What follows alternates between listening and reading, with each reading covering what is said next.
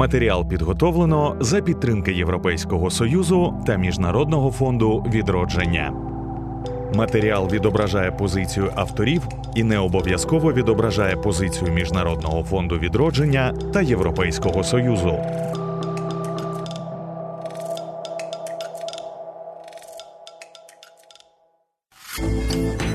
Далекоглядні. Подкаст про те, що плану Б у нас немає. Вітаю! Це подкаст Далекоглядні, у якому ми розповідаємо про те, як громади у трьох екологічно найзабрудненіших місцях України намагаються зберегти довкілля та змусити владу поставити комерційні інтереси на друге місце. Йдеться насамперед про Київську, Донецьку та Луганську області і досліджую екологічну ситуацію у цих регіонах. Я Мар'яна Чорнієвич.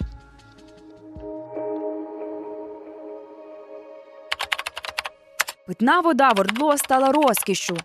Вода під загрозою. На окупованій Луганщині зафіксували гострий дефіцит питної води. Забруднена вода Донбасу. Пишуть журналісти, коли розповідають про ситуацію з водою на тимчасово окупованих Росією територіях Донецької та Луганської областей. Головною водною артерією східної України є Сіверський Донець. На території її басейну люди кажуть, селилися з давніх давен, і ця давнина сягає аж епохи середнього палеоліту. Беручи початок у Росії, більша частина ріки тече все ж Україною. Саме Донець забезпечує водою ті українські території, які вже восьмий рік перебувають в окупації. Отож, що відомо про ситуацію з питною водою на окупованих територіях та чому місцеві відмовляються від води з під крана? Понад 16 тисяч квадратних кілометрів землі. Саме стільки терористичні угрупування окупували у квітні 2014 року на сході України.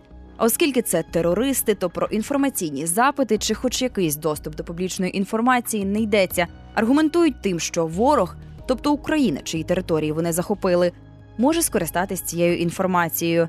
Принаймні, якісь дані ми ще мали у тому ж таки 14-му, коли там ще працювали українські адміністрації. Нині ж усе ґрунтується на домислах, припущеннях, переказах. І щоб ця історія не була наче вилами по воді, я цілеспрямовано шукала можливості поговорити про воду з тим чи тією, хто живе безпосередньо там, в окупації, і знайшла. Його звати Дмитро. Він живе у Донецьку. Припускає, що давно, оскільки у бесіді відсилався до початку 2000-х. Я не знаю, як він виглядає, де працює, чи жестикулює, коли розмовляє, і скільки йому років. У бесіді запитую виключно про питну воду, боюсь не прохопитись словом війна, бо ж хто зна. А він між висловлюваннями витримує паузи. Тут, хоч можу пропустити, що Дмитро з тих людей, кого треба чути, і мовчати їх паузи з ними. Было одно время, что да, какой-то запах был, запах какой-то химический, какой-то неприятный, да, одно время был. Явно это не застойный запах, э, какой-то неестественный запах был. Ну, он прошел, сейчас как бы вроде бы его нет. Это периодически возникает и уходит опять. Я так думаю, что на не все время этот запах, он как-то появился, народ испугался, и потом начали об этом говорить. То есть пошел об этом как бы, разговор уже. Сейчас уже как бы более принюхивается к тому, что из крана бежит. Про той запах від води, пригадує чоловік, говорили і українські медіа, і тамтешні. І саме тамтешні рекомендували води навіть не пити. Та як каже особисто він, її не те, що не п'є, а їсти на ній не готує. Трудно сказать. На вкус, ну на вкус я ее не пью. Водопровода, да, я не готовлю еду. Только посуду мыть там такое. Э, Некоторые очищают фильтрами. Ну, у меня не такой большой расход. Я, мне легче купить. У нас вода, почем по 3 рубля литр вода. Это из скважины, скважины, которые они развозят по всем киоскам по Донецку. Вода Светогорья, она раньше называлась, сейчас подземная вода, как бы нормального качества, она стабильная, как бы постоянно. Ну, Было, было 2 рубля, вот это она где-то, наверное, с полгода, как она 3 рубля уже стала. На початку зими, за словами Дмитра, у Донецьку замінювали якісь труби. Припускає, що водопровідні. Скорее всего, это водопроводные трубы, где-то диаметром 30-40 сантиметров. Вот это Куйбышевский район, там улица Югославская, от Смолянки до Азотного тянулись трубы еще, наверное, не до конца, кусочки разрыты там еще. То есть менялись старые чугунные выкидалисти, менялись на пластик. Пластик какой-то черный такой, с синими полосками, они их спаивали. куски там лежали, этих труб много лежало. И Ленинский район от АЦКБ ниже туда, к Мариупольской разбилке, тоже менялись трубы, перерыто все было. Может быть, с этим еще запах был связан тоже. Ну. Про відключення води по регіону Дмитро знає небагато. Пояснює це тим, що особливо нікуди не їздить. Ну, я в центральном районе Ворошиловском, у нас как бы вода постоянно. По вот пролетарском районе, да, было одно время, не было воды какой-то, да. Пару дней буквально. В центре тут все нормально у нас, постоянно вода есть. Именно по этой, по территории ДНР тут ничего не могу сказать. Так не выезжаю особо никуда. Ну вот еще что интересно, что просто прошлый год был очень необычный, и 20 лет такого года не было, что были сильные дожди все лето. Причем были, может быть, из-за этого водопровод где-то мог даже и просесть перед этим, вот 20, э, какой 20 был очень засушливый, то есть посадки высыхали, не то что лесополосы. А 21 но очень дождливый, и после этого обычно трубы проседают, и они лопаются, и, соответственно, загрязняется вода в них. Как правило, такое, ну, бывает часто, когда после дождей проседают трубы, да. И это было везде, по всей области, то есть тут не было выборочно ни юг, ни север, это были дожди, ну, все заливало. Про те, що питна вода на тимчасово окупованих територіях останнім часом пахне, наче якимись ліками та має осад, говорить і Сергій Денісенко, заступник керівника громадської організації Донецький екологічний рух. Йому про це розповідають знайомі. Сам же Сергій виїхав зі свого дому на сході України у середині 2014-го. Е, її бояться пити, її цими способами намагаються очистити. Хто кип'ятить, хто ставить, щоб вона відстоялась. Ну хто купує привозну чи продається фільтрована, але якої вона там якості невідома, ну принаймні на запах вона краща на колір. Також скаржаться, що та, що йде з крана, брудна, тому що там, де вона стоїть, наприклад, тут в банках або там в унітазі, залишається сильний наліт. Не білий, а такий, ну якийсь негарного кольору. От і через це люди відчувають, звісно, якусь загрозу для здоров'я. Не так, що прямо вона чорна і ліється, але залишається неприємний осад. Та як розповідає Сергій Денісенко, ще живучи у Донецьку задовго до війни, вони вже не споживали воду з під крана, принаймні для кухні купували доочищену. Тому що те, що йшло з крану, було очевидно жорстка вода, часто бувало там з неприємним запахом. Це показник поганого стану мереж, тому що як ти не будеш чистити цю воду, вона ще має по трубах дійти до споживача, і ці труби можуть в будь-якому місці бути ну проржавіти, пробитими там. І власне затягувати в цю воду е, всілякі забруднюючі речовини. Проблема з водою не виникла за часи окупації, як і не виникла якимись останніми роками перед нею. Нестача води завжди була характерною ознакою регіону. В Донецькій області завжди були проблеми з водопостачанням, тобто води було дуже мало, і в Донецьку її зазвичай е, не вимикали. Вона йшла постійно. А вже в невеличких містах області вона йшла по графіку багато років. Не тільки війна на це впливає, вона і була до війни по графіку, і вона ну якби і зараз залишається в такому вигляді. Тим більше, що зараз до цього ще додаються постійні пошкодження центрального водопроводу, який взагалі постачає воду в Донецьку область з Сіверського А ось ви кажете, що вона завжди була по розкладу і її ніколи не було багато. А з чим це пов'язано? З тим, що посушливий регіон? З тим, що з тим, що регіон так маловодний, місцеві водойми маленькі і брудні. Це промисловий регіон, там чистих річок, чистих ставків, якихось я не знаю, фактично не було. Тому не то, що основне, а фактично єдине джерело водопостачання це от Сирський Донець.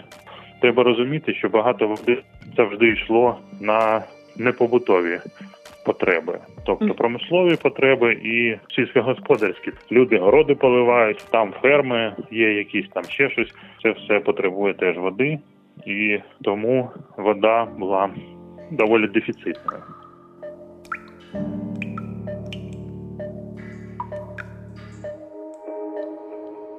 Але за органолептичними показниками, тобто запахом, присмаком, каламутністю чи забарвленням, сказати, що з водою складно. Бо, як пояснює хімік-токсиколог Володимир Саркісян, Ми не знаємо, що саме мають на увазі люди під запахом ліків, бо ж ліки пахнуть по-різному. От, наприклад, настій опію каже, взагалі пахне сухофруктами. І запах пояснює, може з'являтися при концентраціях речовин навіть значно нижчих ніж гранично допустимі. Зазвичай, ну вода, яка має погані органолептичні показники, вона не вживається дійсно. Але у таких е, стресових ситуаціях, як окуповані території, де окупаційному режиму, в принципі, його не обходить е, стан здоров'я людей. На органолітичні показники можуть дійсно не знаю, не звертати увагу. Але вода може бути цілком придатна для е, задоволення там мінімальних якихось потреб. Якщо вода має дійсно якийсь запах, якщо він яскравий, так ми не можемо зараз стверджувати, як вона пахне більше, менше, бо це ж все від кожної людини залежить. Та але чи можна якось вдома зробити цю воду придатною чи ні? Якщо така вода, тобто вона вже не підлягає якомусь очищенню в домашніх умовах. Е, можна, звісно, очистити якось таку забруднену воду. Наука такі методи знає. Але в домашніх умовах я би не ризикував. Ось чому? Справа в тому, що після процедури очищення воду знов таки треба проконтролювати її якість. Від того наскільки вона очистилася, е, залежить власне безпека для здоров'я. Або ми можемо вважати, що ми очистили цю воду, там відстоювали, може через які фільтри пропускали. Але ж ми не знаємо е, якості кінцевого результату. Якщо зник якийсь запах, це не означає, що е, в цій воді немає інших забруднень, які не мають ані запаху, ані осаду не дають, але вкрай шкідливі, там якісь там не знаю, солі марганцю, чи того ж талію, чи того ж миш'яку, які осадів не дають.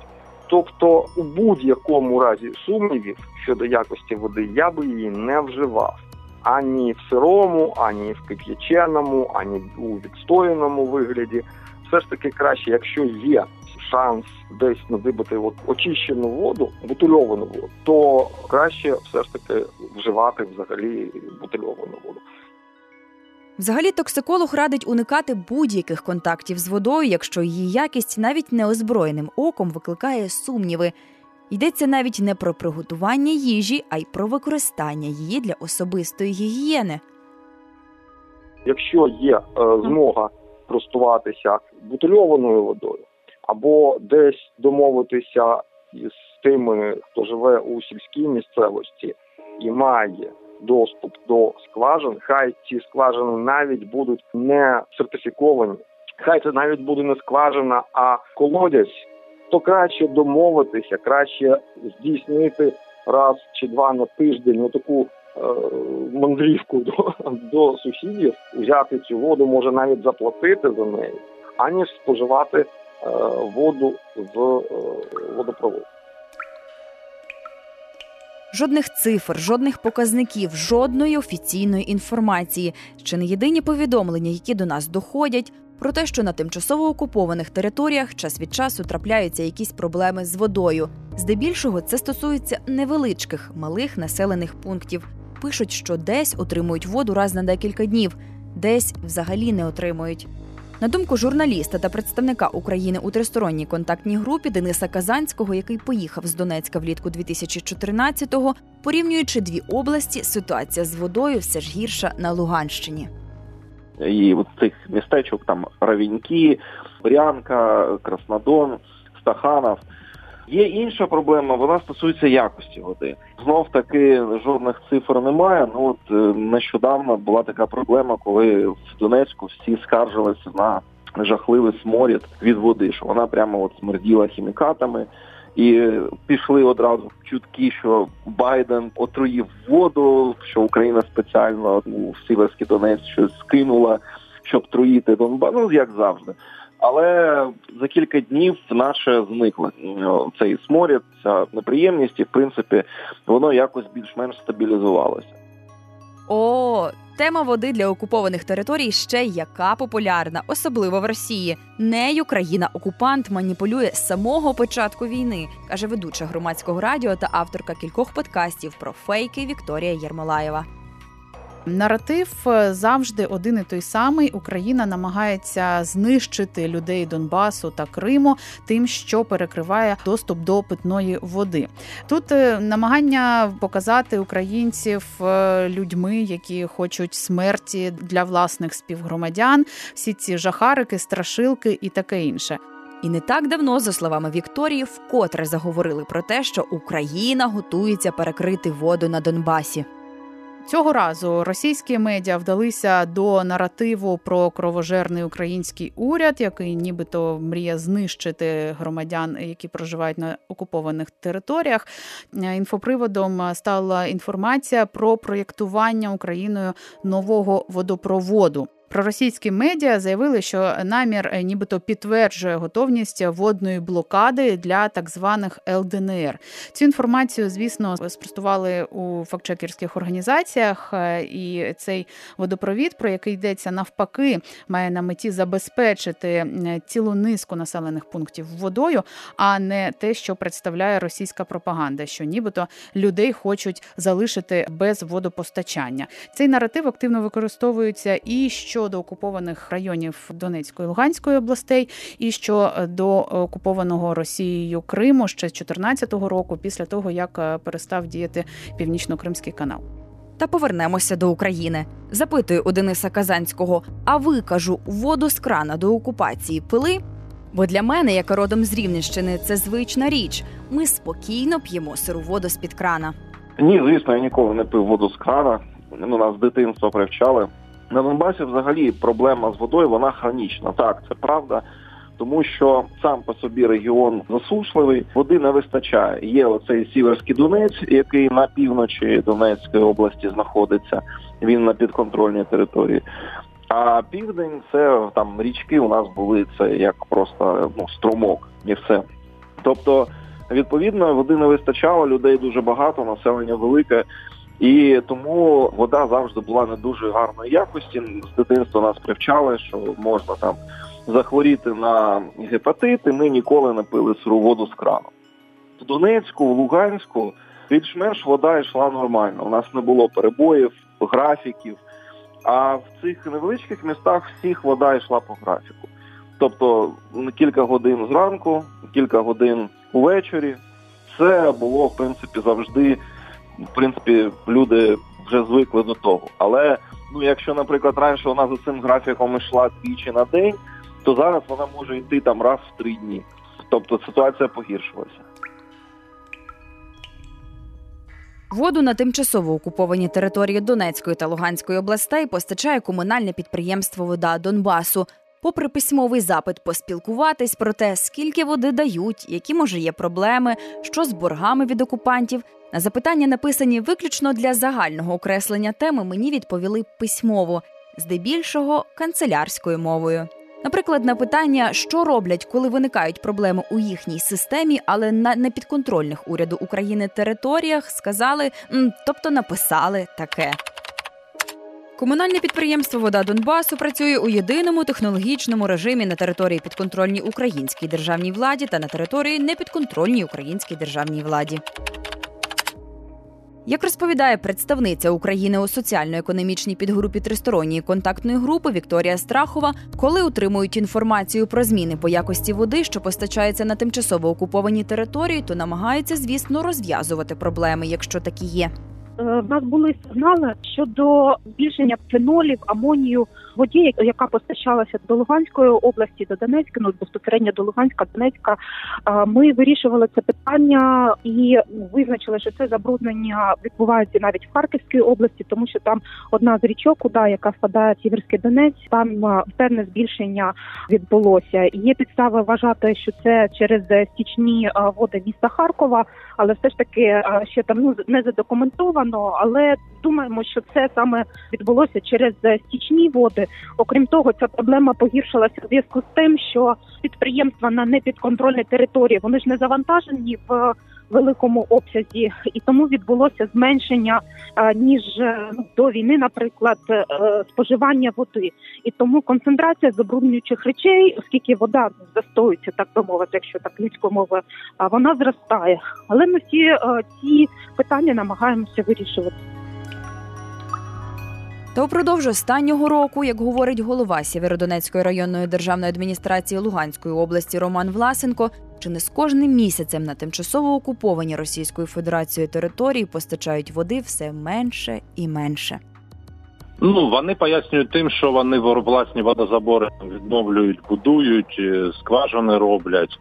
А по факту, як ми це для себе аналізуємо, скоріш за все, там просто зменшується зменшується населення, і люди виїжджають, і немає кому воду цю качати, якщо чесно. З нашого боку, водозабезпечення забезпечено в повному обсязі. Ми можемо качати в два рази більший обсяг, е, ніж ми качаємо сьогодні. І вони не визнають же ж останні наші тарифи. Платять по першому тарифу, який був ще затверджений там в 16-му році, коли договірні стосунки з ними розпочалися. Зараз близько 11 гривень у нас тариф, а вони приймають тариф по 7. На сьогоднішній день ну є ними не визнана заборгованість за постачання води туди. Доки триває окупація, доти на цій землі вразливе все: і люди, і природа, і навіть системи водопостачання. Найперше право, яке ми захищаємо у цій війні, це право на життя. А отже, важливо, аби люди по обидві лінії фронту мали право доступу до питної води. Це був подкаст Далекоглядні, і я, його ведуча Мар'яна Чернієвич.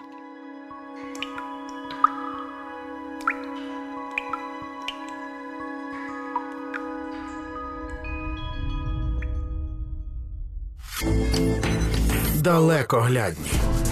Подкаст про майбутнє планети і те, яким воно буде.